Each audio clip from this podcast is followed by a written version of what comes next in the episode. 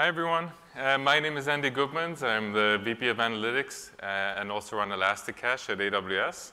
Uh, thanks a lot for joining us today.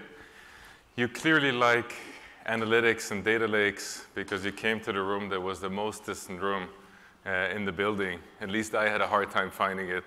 Um, what I'm going to do today is uh, talk a bit about data lakes, talk about our analytics portfolio, uh, but I'm going to focus mostly on some of the new announcements we've made and some of the new things that have been coming out, out around these services. Um, and we're also going to show you a couple of demos um, of some new features that we've launched. So the new reality in analytics is that there's a huge explosion of data, uh, which is creating a lot of challenges. On one hand, you know, companies are trying to uh, become digital-first companies, trying to democratize insights across the employee base, uh, but then you've got to deal with this huge data scale. Uh, and not only does that potentially lead to a lot of incremental cost, but it also leads to a lot of incremental complexity. And so that's a problem that we are definitely trying to solve for you, and we're going to talk later on some of the things we're doing. Uh, there's also an explosion of personas. Uh, as we're trying to democratize insights, it's not just the business analysts who are trying to get access to the data, it's data scientists, data analysts, application developers. Um, really, everyone in the organization is trying to make better decisions and trying to make better data-driven decisions. So that really means that we as AWS have to be a lot more thoughtful about the different personas who are trying to use our systems and uh, making sure we really tailor to everyone. Uh, we also have to think a lot more about security and compliance and making sure that while you know, we help break down those data silos, um, your organizations can also uh, make sure they, they uh, manage data access and, and, make sure that you know, not all data is accessible to everyone. Um, and then, you know, last but not least, is uh, making sure that insights are more real time you know, gone are the days where you had a nightly ETL job that brought all the data into the data warehouse, and basically your insights were, were 24 hours delayed. Uh, a lot of our customers want to make real-time decisions. Um, and actually, even as I, I'll talk a bit about Redshift later on, you know, it's not just a data warehouse anymore. A lot of these workloads are operational in nature, trying to make faster decisions. So these are kind of things that we have to be thinking about you know, the first thing in, in building more context around your data and having smarter insights is actually being able to see all the data in one. Uh, and so in the past, you've had a lot of data silos. Um, and you know, just to give you an example, if you want to, if you want to uh, derive insights from online buyer behavior, right? You need to have your purchasing data, which would traditionally be you know, stored either in your operational uh, database or your data warehouse. Uh, but you also have to look at your clickstream data that is coming from the website. Uh, the owners of those data sources may be two very different parts of the organization. Uh, the sales data may be in your CRM. The clickstream data uh, you know, belongs to folks who are running the website. And, uh, but the real insights come from actually merging that data, right? So it's not just reporting on sales, but saying, hey, out of, out of the users who went to see this specific page on the website, right, how much did that page influence conversions to revenue? And so, you know, getting those smarter insights really means we've got to break down those silos. And there's nothing better than the data lake to be that starting point for you. Uh, and I'll talk about why the data lake is that good starting point, but it's really a central place where you, where you can start storing your data and then, of course, take it from there um, depending on your use case. So the way we think about you know, the data lake, it's a single data store, right, where you can, where you can store all your data. It is extremely cost effective. I'll talk a bit more about that uh, in a couple of minutes. But the problem you have right now is, you know, the petabyte is really the new terabyte, terabyte is the new gigabyte. Um, and it's great to have all this data, and there's so much insight you can gain from that data, but it's very, very expensive, right? And so, you know, what we try and do at AWS, of course, is to continue to support you in innovating, but also making sure we help you innovate in a cost-effective way. So um, we'll talk a bit about why the data lake is really that cost-effective way of doing things. You know, number two is because so many different personas need access to the data, different applications need access, you really want to have an open data lake. Uh, not something that's proprietary with proprietary APIs, but making sure you have open formats, whether that those are you know, analytics optimized formats like Parquet or ORC, um, um, just to make sure that you can really leverage that data as broadly as possible. And then you'll have different use cases, and we'll talk about some of those use cases uh, later on. Uh, but you know, we don't believe in a one-size-fits-all solution. We do believe um, you know, you need purpose-built solutions to make sure that you can get your job done as effectively as possible. So S3 is you know, the anchor point for data lake um, for most organizations. We have more data lakes on S3 than anywhere else uh, in the cloud or on premises. And so why S3?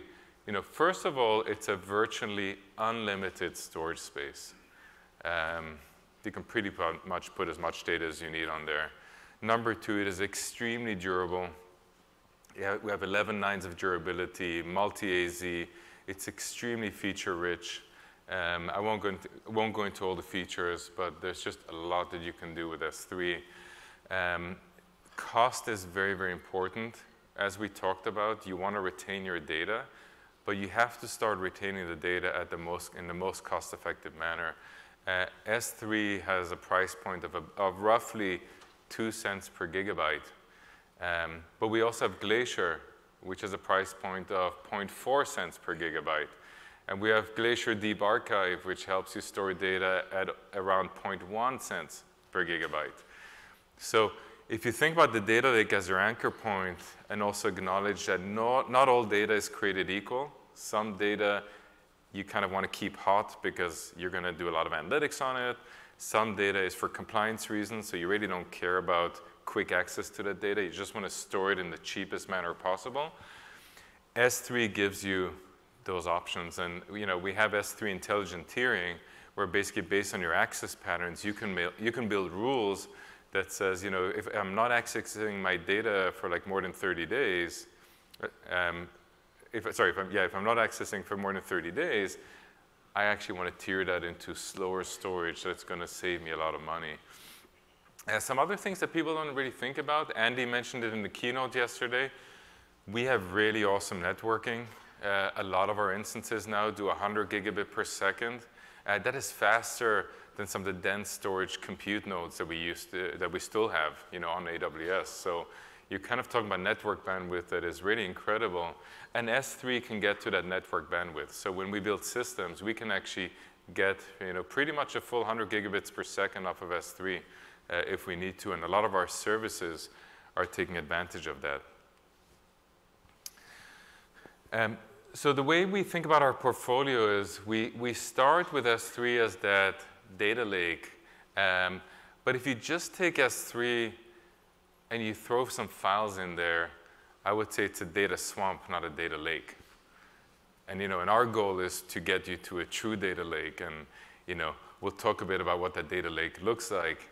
Um, but making that transition is very, very important. And so on top of S3, we have services such as Lake Formation and Glue that kind of help you transition from that data swamp with a bunch of stuff to highly curated data, indexed in analytics optimized formats, cataloged so that it can be discovered, security being configured, and so on and so forth. Uh, you heard some announcements yesterday, where we talked about Aqua uh, in Redshift in Andy's keynote. I'll talk about that a bit later on. But we're also thinking about, you know, compute and storage uh, separation is great, and we have 100 gigabit per second networking. However, as your data scale explodes, um, your demands are also increasing. And the more real time you want to get, the faster performance you need. Uh, so we are, you know, doing quite a lot of exciting work to what I call disaggregating compute and actually starting to push compute closer to the storage so you can actually get the full benefit of the innovation that's happening on, on flash uh, and you know, NVMe SSD drives.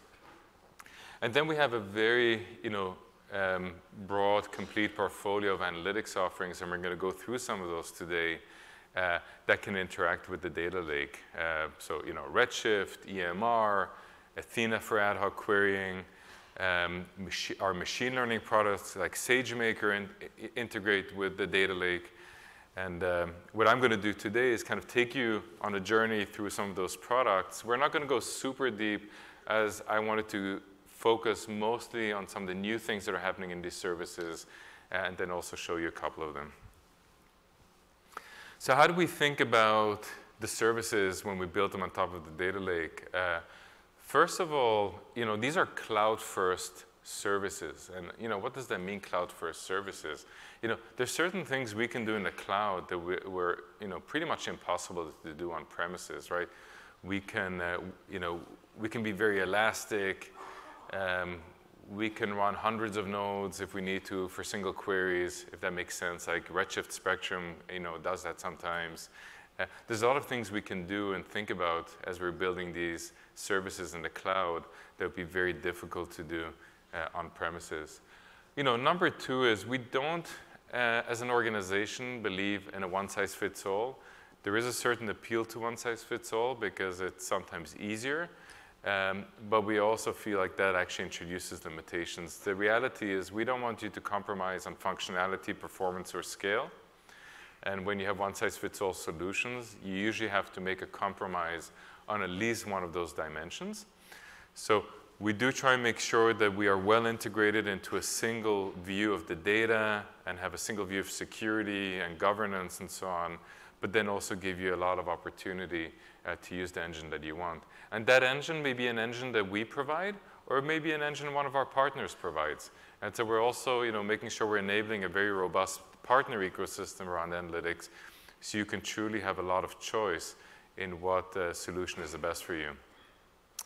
And then the third is just making sure we're truly giving you a fully managed experience. You know, one of the most difficult things, whether that's on premises or in the cloud, uh, is managing these systems. And especially in analytics, where you're dealing with a lot of data, a lot of scale, you know, a lot of memory issues, queries are, are big.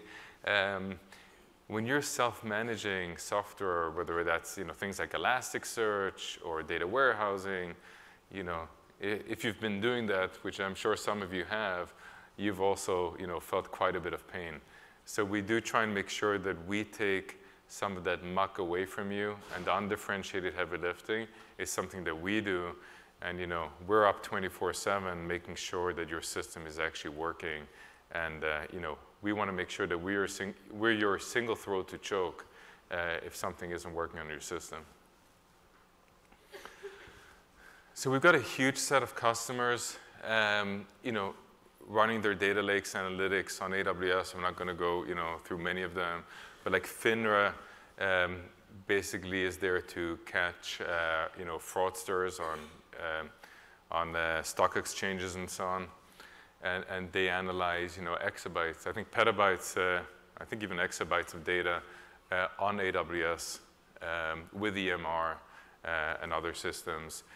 Um, you know, Electronic Arts is, a, you know, is using data warehousing, uh, and a lot of the gaming clickstream is basically being analyzed by Redshift.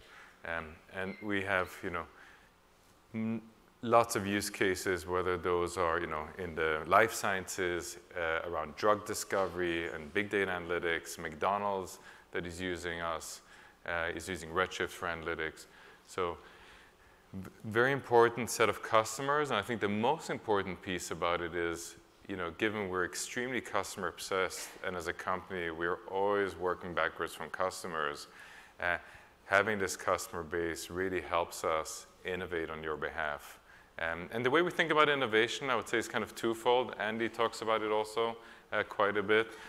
Um, you know, 90% of what we do is really just listening, you know, very tactically to what you're telling us and making sure we iterate and we make things better and, and we help you with new features and new capabilities.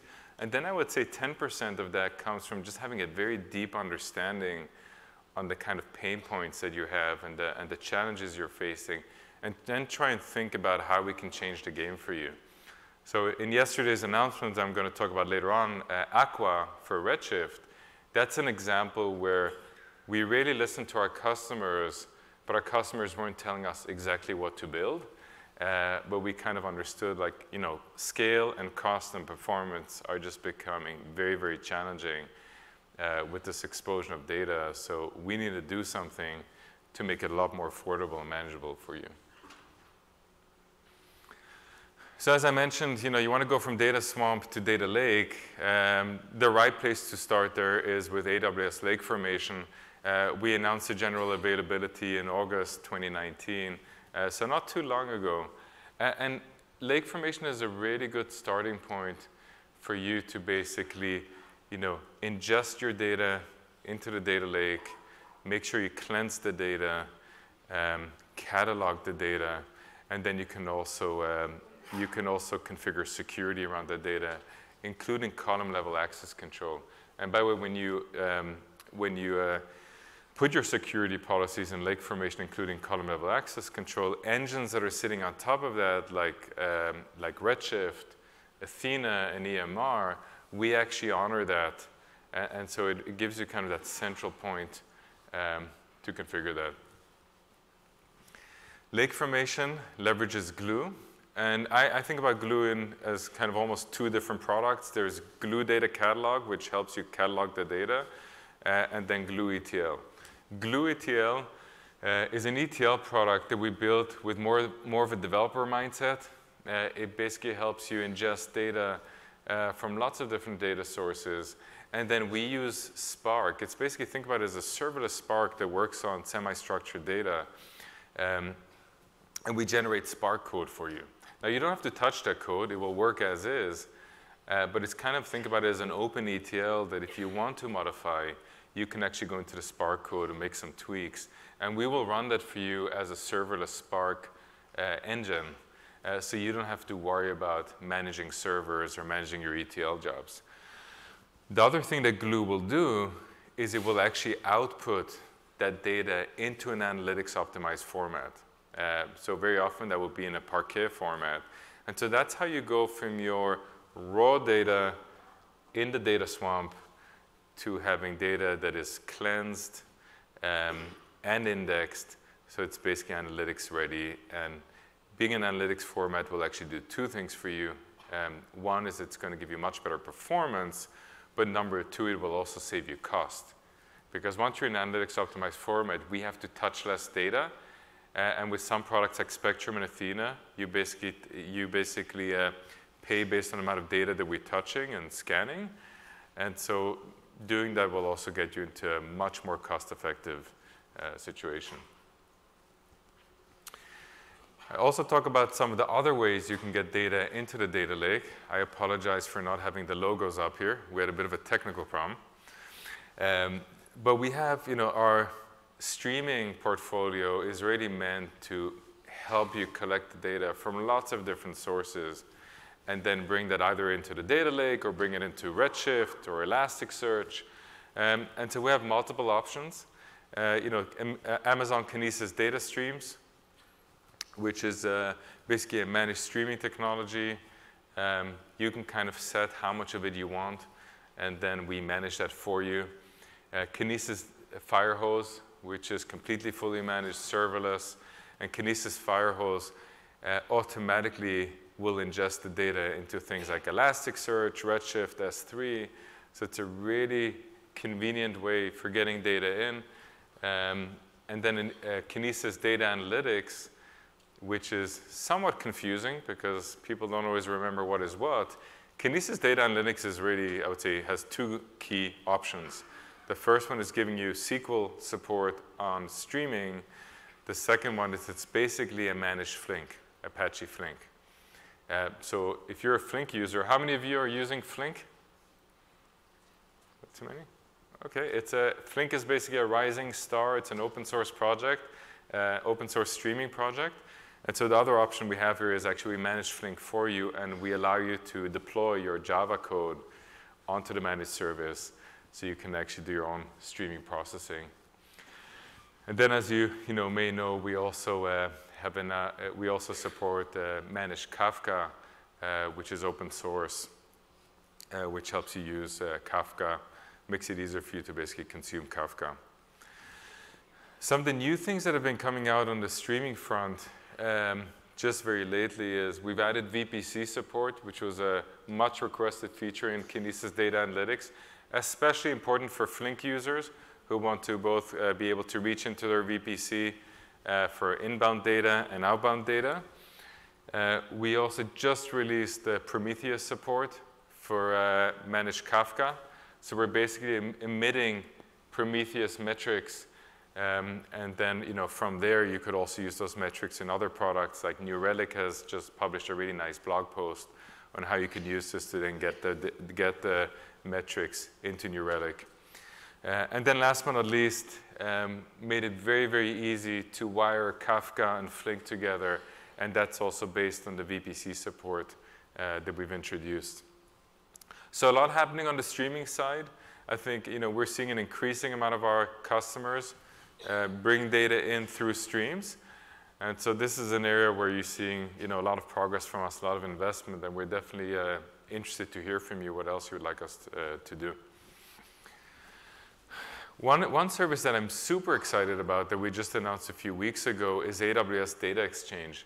One of the most difficult things, uh, whether you're doing machine learning or just a business in a certain uh, vertical, is getting access to third-party data sources. And for any of you who've actually done this before, you know that you know you got to find the right vendor who's actually selling the data. You got to spend a lot of time negotiating contracts. Uh, it, it's a very, very difficult and expensive process if you need to get data sets. So what we, what we decided to do is basically create a marketplace around data sets and really help democratize access to data sets. Uh, and so we have basically publishers and consumers, um, and we already have over a thousand data products uh, on the data set, on the, um, the data exchange coming from 80 data providers. And that includes data providers in healthcare, financial services, and so on. And to make it super easy for you to find and subscribe to data sets there, uh, and if you actually have data sets you think you can monetize, uh, you can also become a publisher there. So just making it super easy. Um, and by the way, if you're just looking for random data sets to play around with, if you're, I don't know, trying to experiment with machine learning and so on, there are actually also some free data sets there. So not everything is paid. There's also free data sets there. Some companies also make subsets of their data sets available for free, for free, so you can kind of see some of that. So we're just super excited about that because analytics is all about building context. And a lot of that context is going to come from your data, but very often there's third-party data that can en enrich your data and give you much, much better context. So talking a bit about Redshift, um, you know, Redshift is our cloud data warehouse. We have tens of thousands of customers. It's the most popular data warehouse in the cloud. Um, obviously, you saw quite a bit of coverage uh, of Redshift yesterday. Um, I'll talk a bit more about that. But, you know, we are basically, the way we look at Redshift is it's not just a data warehouse anymore. Um, the nature of the workloads are changing. I mentioned it before, a lot more operational workloads, a lot more hybrid data lake and data warehouse. You know, we called it the lake house. It was actually one of our customers, one of our financial services customers who kind of gave us that idea. To like, you know, we, we use your architecture and we call it the lake house internally. Um, so we kind of like that idea, so we start to, you know, use that name. Um, but really a big emphasis of ours is how do we fit in, how do we help you break down those data silos with the data lake, the data warehouse. Uh, you know, I'll talk later on about federated querying, and we've extended this to the operational data warehouse. How do we make sure you get the best price performance? Um, so it's not just about performance, it's also best price performance. How do we, when you commit to a piece of hardware and you're buying resources, how do we make sure we really extract the maximum out of it? And uh, you know, at AWS, we're consistently trying to make sure that we're giving you more value for your money. And so there's a lot of innovation happening on this front, and I'll talk about some of that later on. Of course, security and compliance is also a, a huge area of focus for us. So as I mentioned, Redshift, the most widely used uh, cloud data warehouse, tens of thousands of customers, and um, you know, we're learning a lot from our customers and improving the system. We have a lot of instrumentation across the fleet. Uh, we also use machine learning in how we look at queries, classify queries, and think about the workload. So we've really been able to make a huge amount of progress on the service by actually learning from how you are using the service. And in the past 18 months, we've had over 200 new uh, features and functions uh, that we've released. Um, interesting thing about yesterday's keynote um, is we actually had 10 releases lined up for Redshift. Um, and uh, obviously Andy couldn't be on stage and talk about Redshift for a whole hour. So six of those were actually released before reInvent. Uh, so that just gives you a sense of the velocity that we have in Redshift and how much innovation uh, we've driven. Um, just a few things I'll call out in the past two, three weeks that we've uh, announced. We have a new console experience. We announced materialized views. Uh, we released the support for spatial data, and you're actually going to see a demo on how you can leverage that spatial, um, that, that spatial capability um, in your applications. Just in the past six months, we've made a 2.35x out of the box performance improvement on Redshift. So those are some of the things that we actually you know, had to take out of the keynote because it was getting too long that we've already announced in the past two to three weeks. So if you're using Redshift or thinking of using Redshift, I highly recommend you look at our What's New, and you're going to see a bunch of things um, that we actually launched uh, around Redshift. So super important space for us, a lot of innovation, and uh, you're going to keep on seeing that momentum around innovation. One of the things that I'm really excited about is the federated querying experience that we announced uh, yesterday. So we already had a capability, as I mentioned before, to query across the data lake and the data warehouse. And you know, Redshift is just awesome at, query, at processing queries at scale. You know, we can do this at petabyte scale. Um, but as we were talking to customers and we're thinking about how do we help break down data silos, customers were frequently putting, you know, years of data in S3 in the data lake, and then maybe the past year of data in data warehousing. Um, but there was still kind of the ETL piece in many use cases where they would ingest the data, you know, every hour, every day. But as customers wanted more real-time insights, they wanted to make sure that they could actually uh, query that data in a way that gives them the most up-to-date answer for the, you know, for the given time that they're running the query in. And so by extending Redshift also to operational databases, and we've started with Aurora and RDS Postgres, uh, you can actually query across all three in a single query and get an up-to-date result on what's happening with your business. And unlike the federated querying that you've probably seen in the past, where vendors take a query, a subquery, and they ship it to the operational database, and then the data comes back as is, and then query processing continues, our, one of the secret sauces in Redshift is we have a very, very sophisticated query planner. Right, so if you have a huge query with subselects and so on, and one of them is going to the operational database, but we can learn from the rest that we could actually push down additional filters, we will actually rewrite that query and push it down in the most optimal way. So we've really built this in a way that will give you the highest performance, and you don't have to think too much about how you're writing your queries, because we're going to try and make sure that we minimize the amount of work that we ultimately have to do in the system. The other thing we announced uh, yesterday are the new RA3 instances. Um, it's kind of two announcements in, in one. Uh, you know, the first announcement is it's just a super awesome instance. It's uh, you know lots of local SSD built on a Nitro system, so very high network bandwidth. Um, the hypervisor gets offloaded, so you're basically getting uh, near bare metal or basically performance indistinguishable from bare metal. Um, so just a super great instance. But the other thing we also did was to have managed storage behind it, where we basically tiered the storage to S3. So we give you an, an opportunity to basically scale and pay for compute and storage separately. And that is very important because on one hand, with the shared nothing model that Redshift has had, we've always been able to give you the best performance. So that's one of the reasons why Redshift has been the most performant uh, data warehousing solution is we've embraced that model. On the other hand, though, that shared nothing model meant that as you were scaling up either compute or storage, you also had to pay for the other piece. So with the new RA3 instances, we let you scale these things independently. And uh, part of the secret sauce here is we have very sophisticated algorithms and data movement and data placement where we really don't have to move a lot of data over the network most of the time.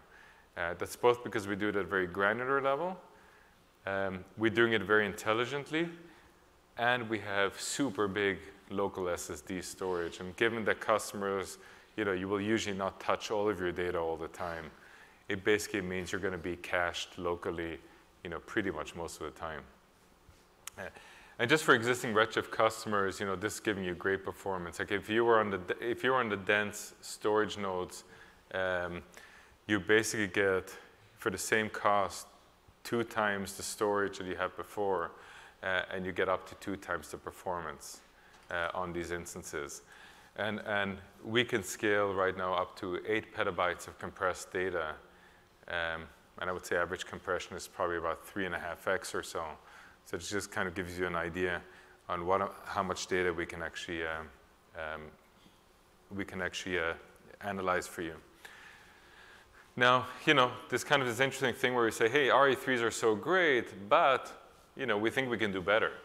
And so as we were working on RA3s, we also felt like, you know, compute and storage separation is really cool, and there's a lot of value we can deliver today, but the reality is it's not really the right thing for the future.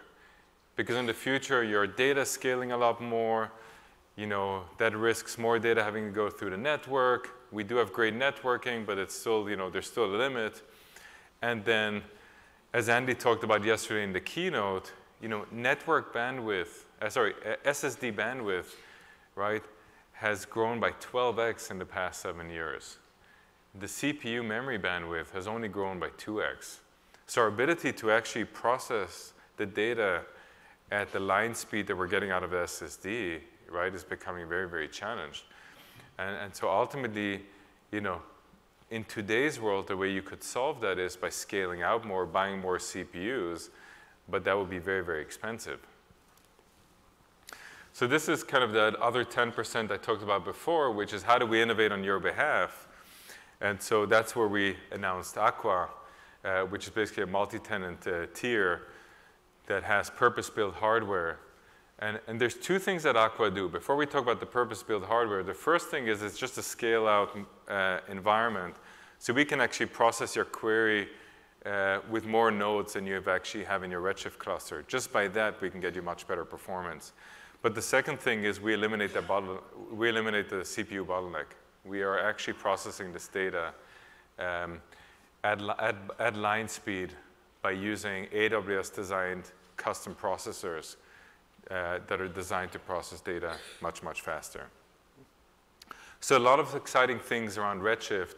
Uh, what I'd like to do right now is actually uh, invite one of our engineers on stage who's going to give you a quick demo of the spatial feature that we launched a couple of uh, weeks ago.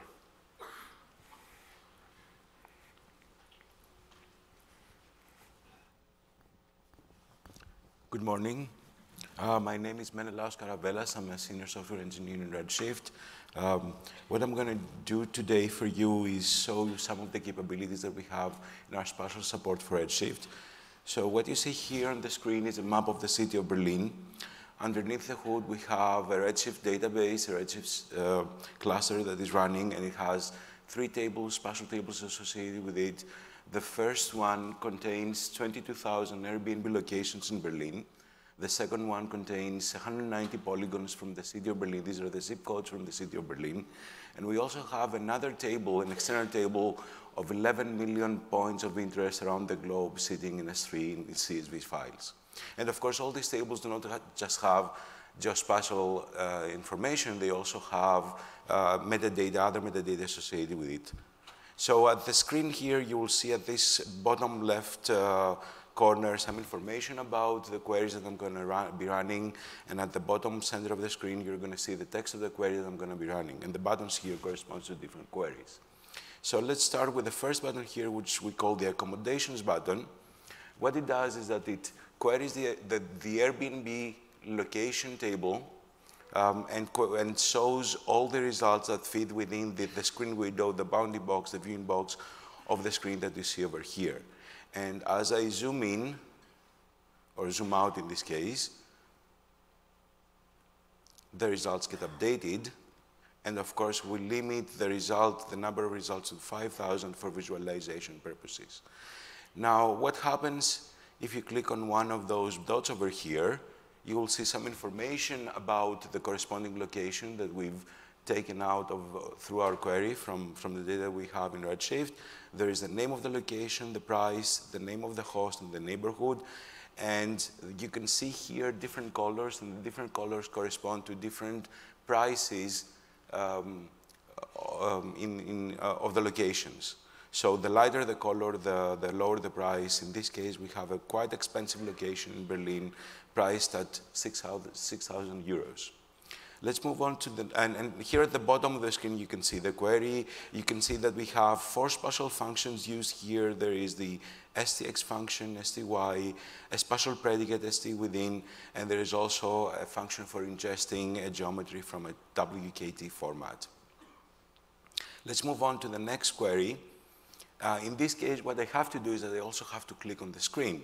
And every time I click on the screen, I'm going to request all the locations that are within 600 meters from the point where I click on the screen. And again, as in the previous case, I can click on one of the locations and get information. It's exactly the same information as you saw before, but you can also see the distance from the point where I clicked on. And if I click on another one, you get the same information, so on. And as I click on other places in the map, the results get updated every time 600 meters away from the point where I clicked on. Let's move on to the next button here, the zip codes. This is another query that is querying the other table that we have loaded into the database. This is the zip code tables that I was referring to. It consists of polygons. And these are the zip all the zip code polygons that we have in our database, the 190 zip codes of the city of Berlin. You can see here in the query text that we export them in GeoJSON format, and this is how we display it through the API that we have here, the client that we're using in this demo. The query by itself is pretty simple in this case, but this is really the preamble for what comes next, which is a choropleth query, which is typically known in, or can be referred to as a spatial join. So what we have in this case is that we have data from the two tables we've been discussing so far, the accommodations table and the zip codes table. What we do is that we locate each one of the Airbnb accommodations in the corresponding zip code polygon that it is contained in, and we co co compute the density, or the number actually, this is our density in this case, the number of accommodations per zip code and we color code the map according to the density, the number of accommodations per zip code. So the, the darker the color that you see here, the more accommodations we have, the lighter the color as we go to the suburbs of Berlin, the less accommodations we have. And of course, you can use any other kind of aggregate function in, in this setting according to what would be your use case. Let me finish up with the last query here, which is actually a query that goes through data in S3. What we do here is that we consider the view box of the screen, this window here. We take, of course, the GPS coordinates, along lat long coordinates of the, of the window that you see here, and we transform this into a polygon, and we query now the 11 million points table from S3. And what you see here is the results uh, in 3035 in this case. It takes a little bit less than four minutes. And as we zoom out, we can see more and more results.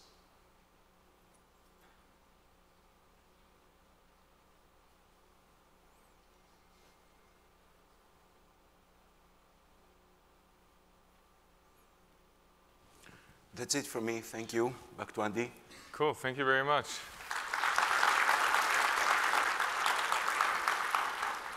Nothing demos better than spatial. That's for sure. I'm going to move a bit faster, I see, and we're a bit behind on time, and I do want to get to the second demo. Um, so most of you probably already know EMR. It's our managed service for lots of big data uh, uh, software such as Spark, Hadoop, Hive, Presto.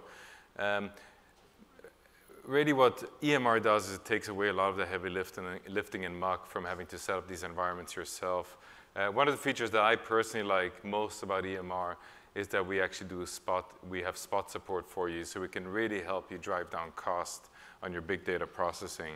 Uh, we also have, you know, very good connectivity to S3. We've really optimized that, so you really get uh, great um, performance uh, and value out of the service. Uh, some of the new things we've introduced, uh, we just announced uh, support for Apache Hudi. Um, for those of you who are not familiar with it, it's an open source project that came out of Uber has been contributed to the Apache Software Foundation, is in an incubation stage now, but really helps you do upserts against the data lake. So you think about S3, it's obviously immutable from a file perspective, but you, you know, even just for uh, compliance reasons, sometimes you have to erase data. So what it helps you do is actually helps you do inserts, deletes, updates on data in S3, and it basically manages the rewriting of the files, the tombstoning, and so on, and the metadata around those files. So we're super excited about it. Um, uh, the project itself today already supports Spark and Hive and Presto, and definitely something that if you are using the data lake in a more intense way, uh, you should be lo looking at solutions like Hudi. Uh, we also uh, have continued to improve Spark and Spark performance. Uh, Spark is super important to us. Uh, and we actually have made a 2.6 times better uh, performance improvements uh, just in the past few months uh, compared to other managed services for, uh, for Spark who've also made you know, performance improvements. We're about 1.6 times faster uh, than other managed services, uh, but we're at the tenth of a cost. So same thing translates here, our, our focus on Spot, our focus on driving down cost, making big data affordable, really helps customers who's using EMR. Uh, most of you probably are familiar with Elasticsearch, very useful in log analytics, whether that is application monitoring, infrastructure monitoring, security information and event management. It's a managed service. We basically also take away the undifferentiated heavy lifting for you, so make it easy to manage, to scale, backup and restore. Um, we have a lot of features around security and compliance in the service and you also pay for it on a, um, on a pay-as-you-go basis. The big announcement we made yesterday uh, around Elasticsearch was UltraWarm. Uh, so one of the key challenges we've seen with log analytics at, at log analytics at scale is it's too expensive. And uh, you know, whether you're using Elasticsearch or Splunk or any other solution, the problem with log analytics is A, you have a lot of logs and it just keeps on exploding. Um, but number two is the way you use logs and the way you do log analytics is very interactive. So you've kind of got this problem where on one hand, it's very big data, but you also need an interactive experience.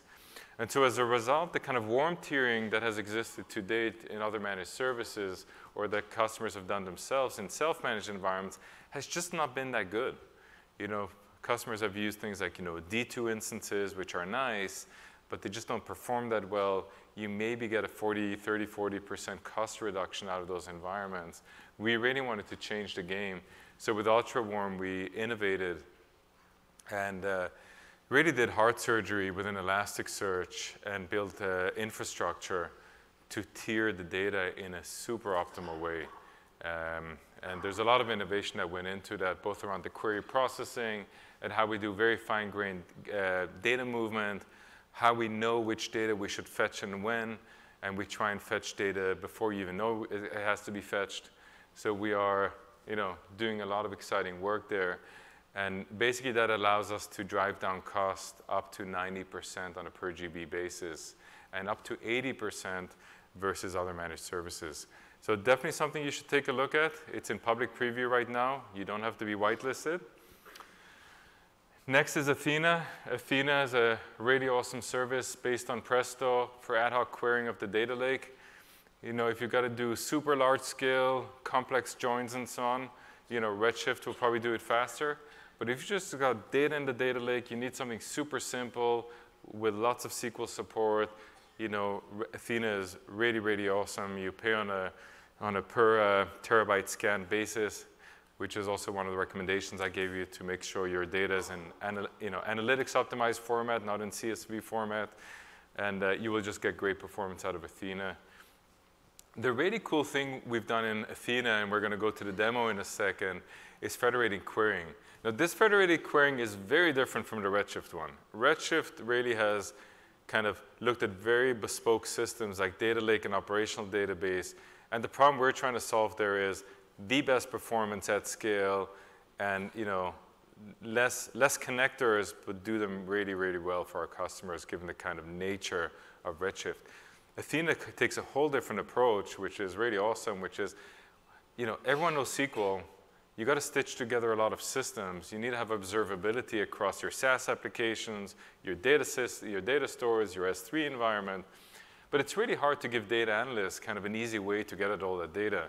So what the Athena team has done is they basically built federated querying based on Lambda and uh, created connectors on Lambda that helps you in a single SQL statement bring together lots of different systems like Redis and, and Elasticsearch and MySQL. Actually, yeah, actually Elasticsearch is not there yet. We will add it though. and, uh, and we basically open sourced all those connectors. So they're on GitHub and you can build your own connector. So if you're using, I don't know, Salesforce or Google Analytics, or you have lots of other kind of data sources, uh, our goal is actually to build an open source community around these connectors. And um, basically over time, you're going to be able to query any system uh, using Athena. So without further ado, I'd like to uh, uh, invite uh, one of our lead engineers in Athena onto the stage to kind of shows you, show you what this looks like.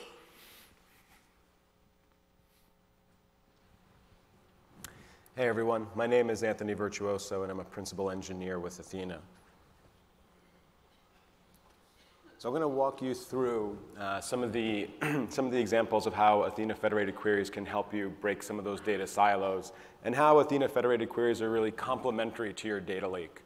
Um, in a moment, we'll go through an example e-commerce company architecture that has its data stored in eight different uh, data stores, each one uh, specifically picked to align with the business, uh, the, the business task that that particular service needed to enable. So with Athena federated queries, you're able to you're able to combine data in your traditional data lake with some of the other information that may be more difficult or challenging to get into a data lake, whether that, that information may be transient, meaning that it only lives for a short amount of time as state in your application, or that data may have a very high mutation rate that is either costly or challenging to get into your data lake. So let's take a look at this example architecture. And for a moment, imagine that we're an operations manager responsible for keeping this e-commerce company running smoothly. Uh, by most measures, one would say that this architecture is fairly well designed. The team broke down the responsibilities into different microservices. Each of those microservices is in its own VPC to improve its security posture. And as I mentioned before, each of those different services was free to pick the data store that best enabled their use case. Let's take a look at one or two of those real quick. So on the top left, you'll see a payment service. The goal of this payment service was to be able to support the company's high transaction rate. They were interested in a data store that was able to support a very high write rate, as well as have long-term retention. And so for that, they picked HBase on S3 because it is a write optimized data store. Similarly, for their order processing service, whose primary job was to provide a low latency interface to the other parts of their infrastructure about which orders were open, which orders had been shipped, and just their general state, the team picked Redis on ElastiCache because of its all in memory and low latency access.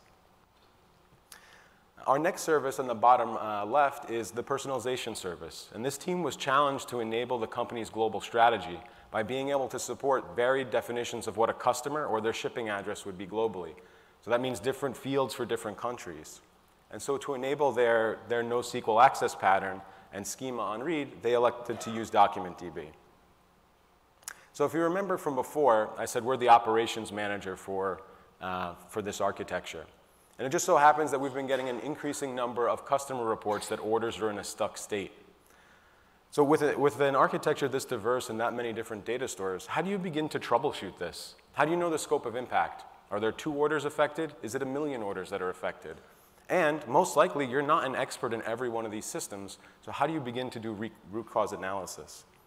So with Athena federated queries, one of the things that we can do is, with a single SQL statement, we can run a query that will span all the applications we just talked about and give us a very quick uh, and up-to-date operational view of our system. So I'm going to run I'm going to run one of those queries and then I'll walk you through the different pieces of it. so the first thing that we do in this particular query is we're saying that we want to query CloudWatch logs. And in particular, we want to query the log group that's represented by our order processor. And we're going to query a special table provided by Athena's CloudWatch connector called the all log streams table.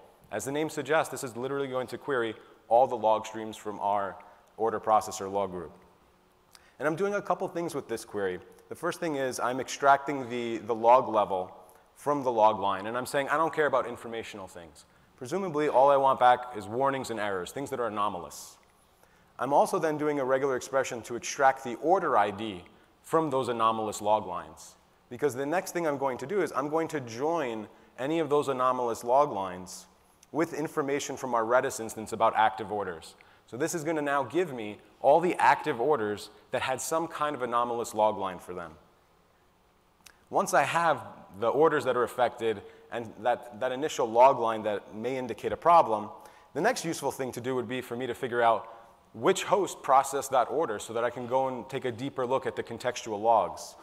So the next thing we end up doing is we use Athena's CMDB connector, stands for Configuration Management Database, to actually run a query against our EC2 hosts get back the list of EC2 hosts, and combine that with that information we got from CloudWatch logs to say, ah, these anomalous orders were processed on these hosts. I won't go through all the rest, but then we end up joining with DocumentDB as well as our payment database in, H, uh, in uh, HBase in order to just bring more contextual information in for troubleshooting. So I'm going to go ahead and run this query. And if the demo gods smile on me, it'll work. I think usually the query ends up taking about 10 or 15 seconds.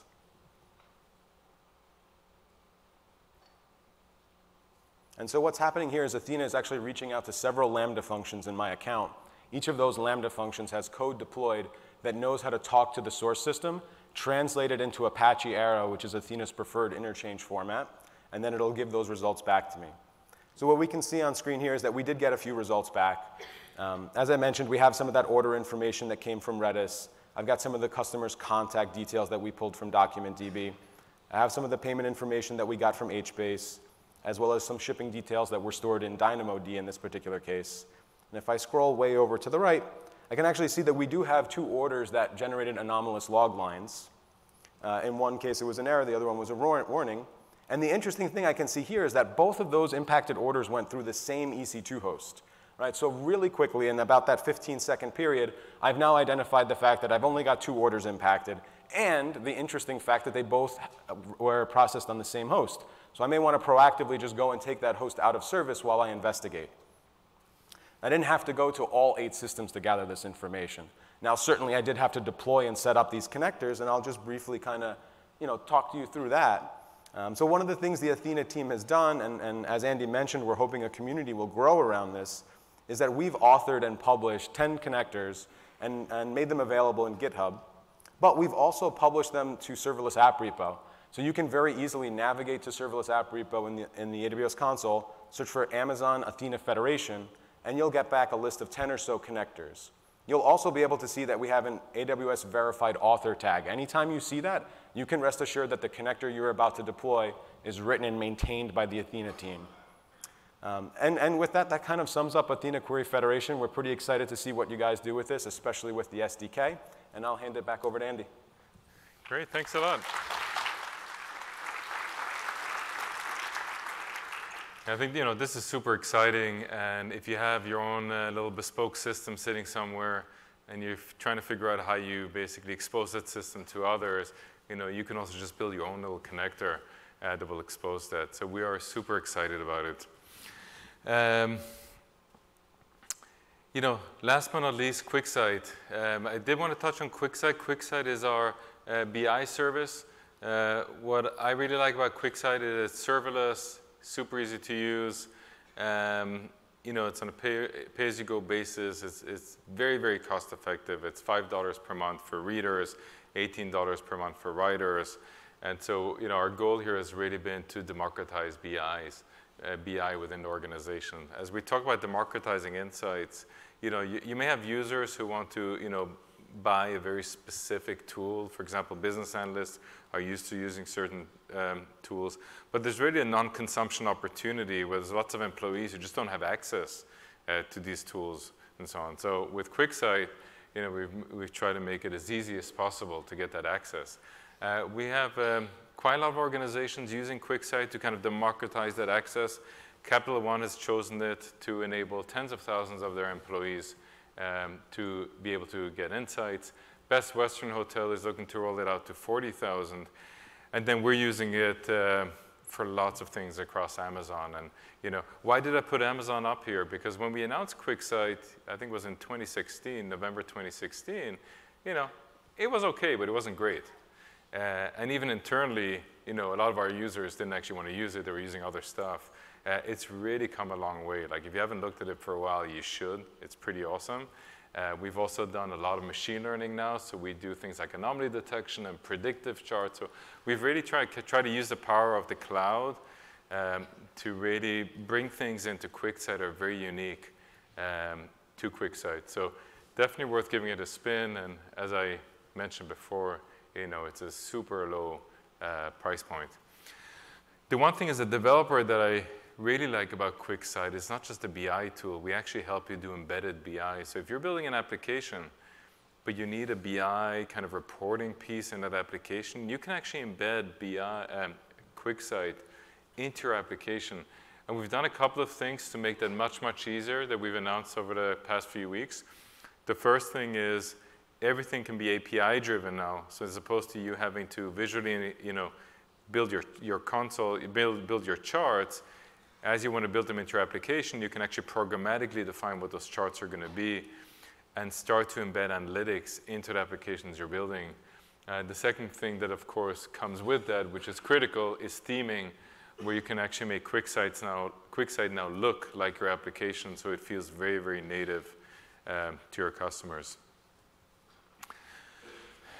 That's pretty much uh, what I had on analytics. So as I kind of opened up, uh, you know, our goal is to help you, you know, democratize insights within your organizations, uh, really make sure that you can support, you can, you know, increase revenue, increase profitability, decrease risk by being a digital first business. And a big focus of ours is helping you rationalize the data, rationalize the data scale, make sure we help you manage your cost because that is, of course, a big challenge with this data explosion. And then, uh, you know, make sure that you can do that in a way that on one hand breaks down the silos, enables all the people in your organizations, but in parallel makes sure you can be secure uh, and you have good governance around your data access. So we have about two minutes left. Uh, I'm more than happy to take questions in those two minutes. I do apologize that after two minutes I'm going to have to run because I have to run to a uh, different meeting. But uh, if, any, if there are any questions here?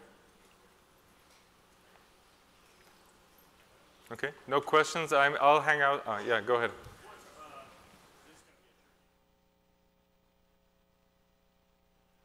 Okay, the question is, how, you know, how would we compare Redshift to Snowflake? I haven't used Snowflake, so I think you know I'm probably not the best person to ask. Uh, and we're super customer obsessed. We're really focused on our customer base. Snowflake is a good partner of AWS, um, but you know Redshift has a huge customer base, tens of you know biggest cloud data warehouse, and a lot of what we do is really kind of just working back from customers and there. Uh, you'd have to make your own determination. You know what is the right fit for you.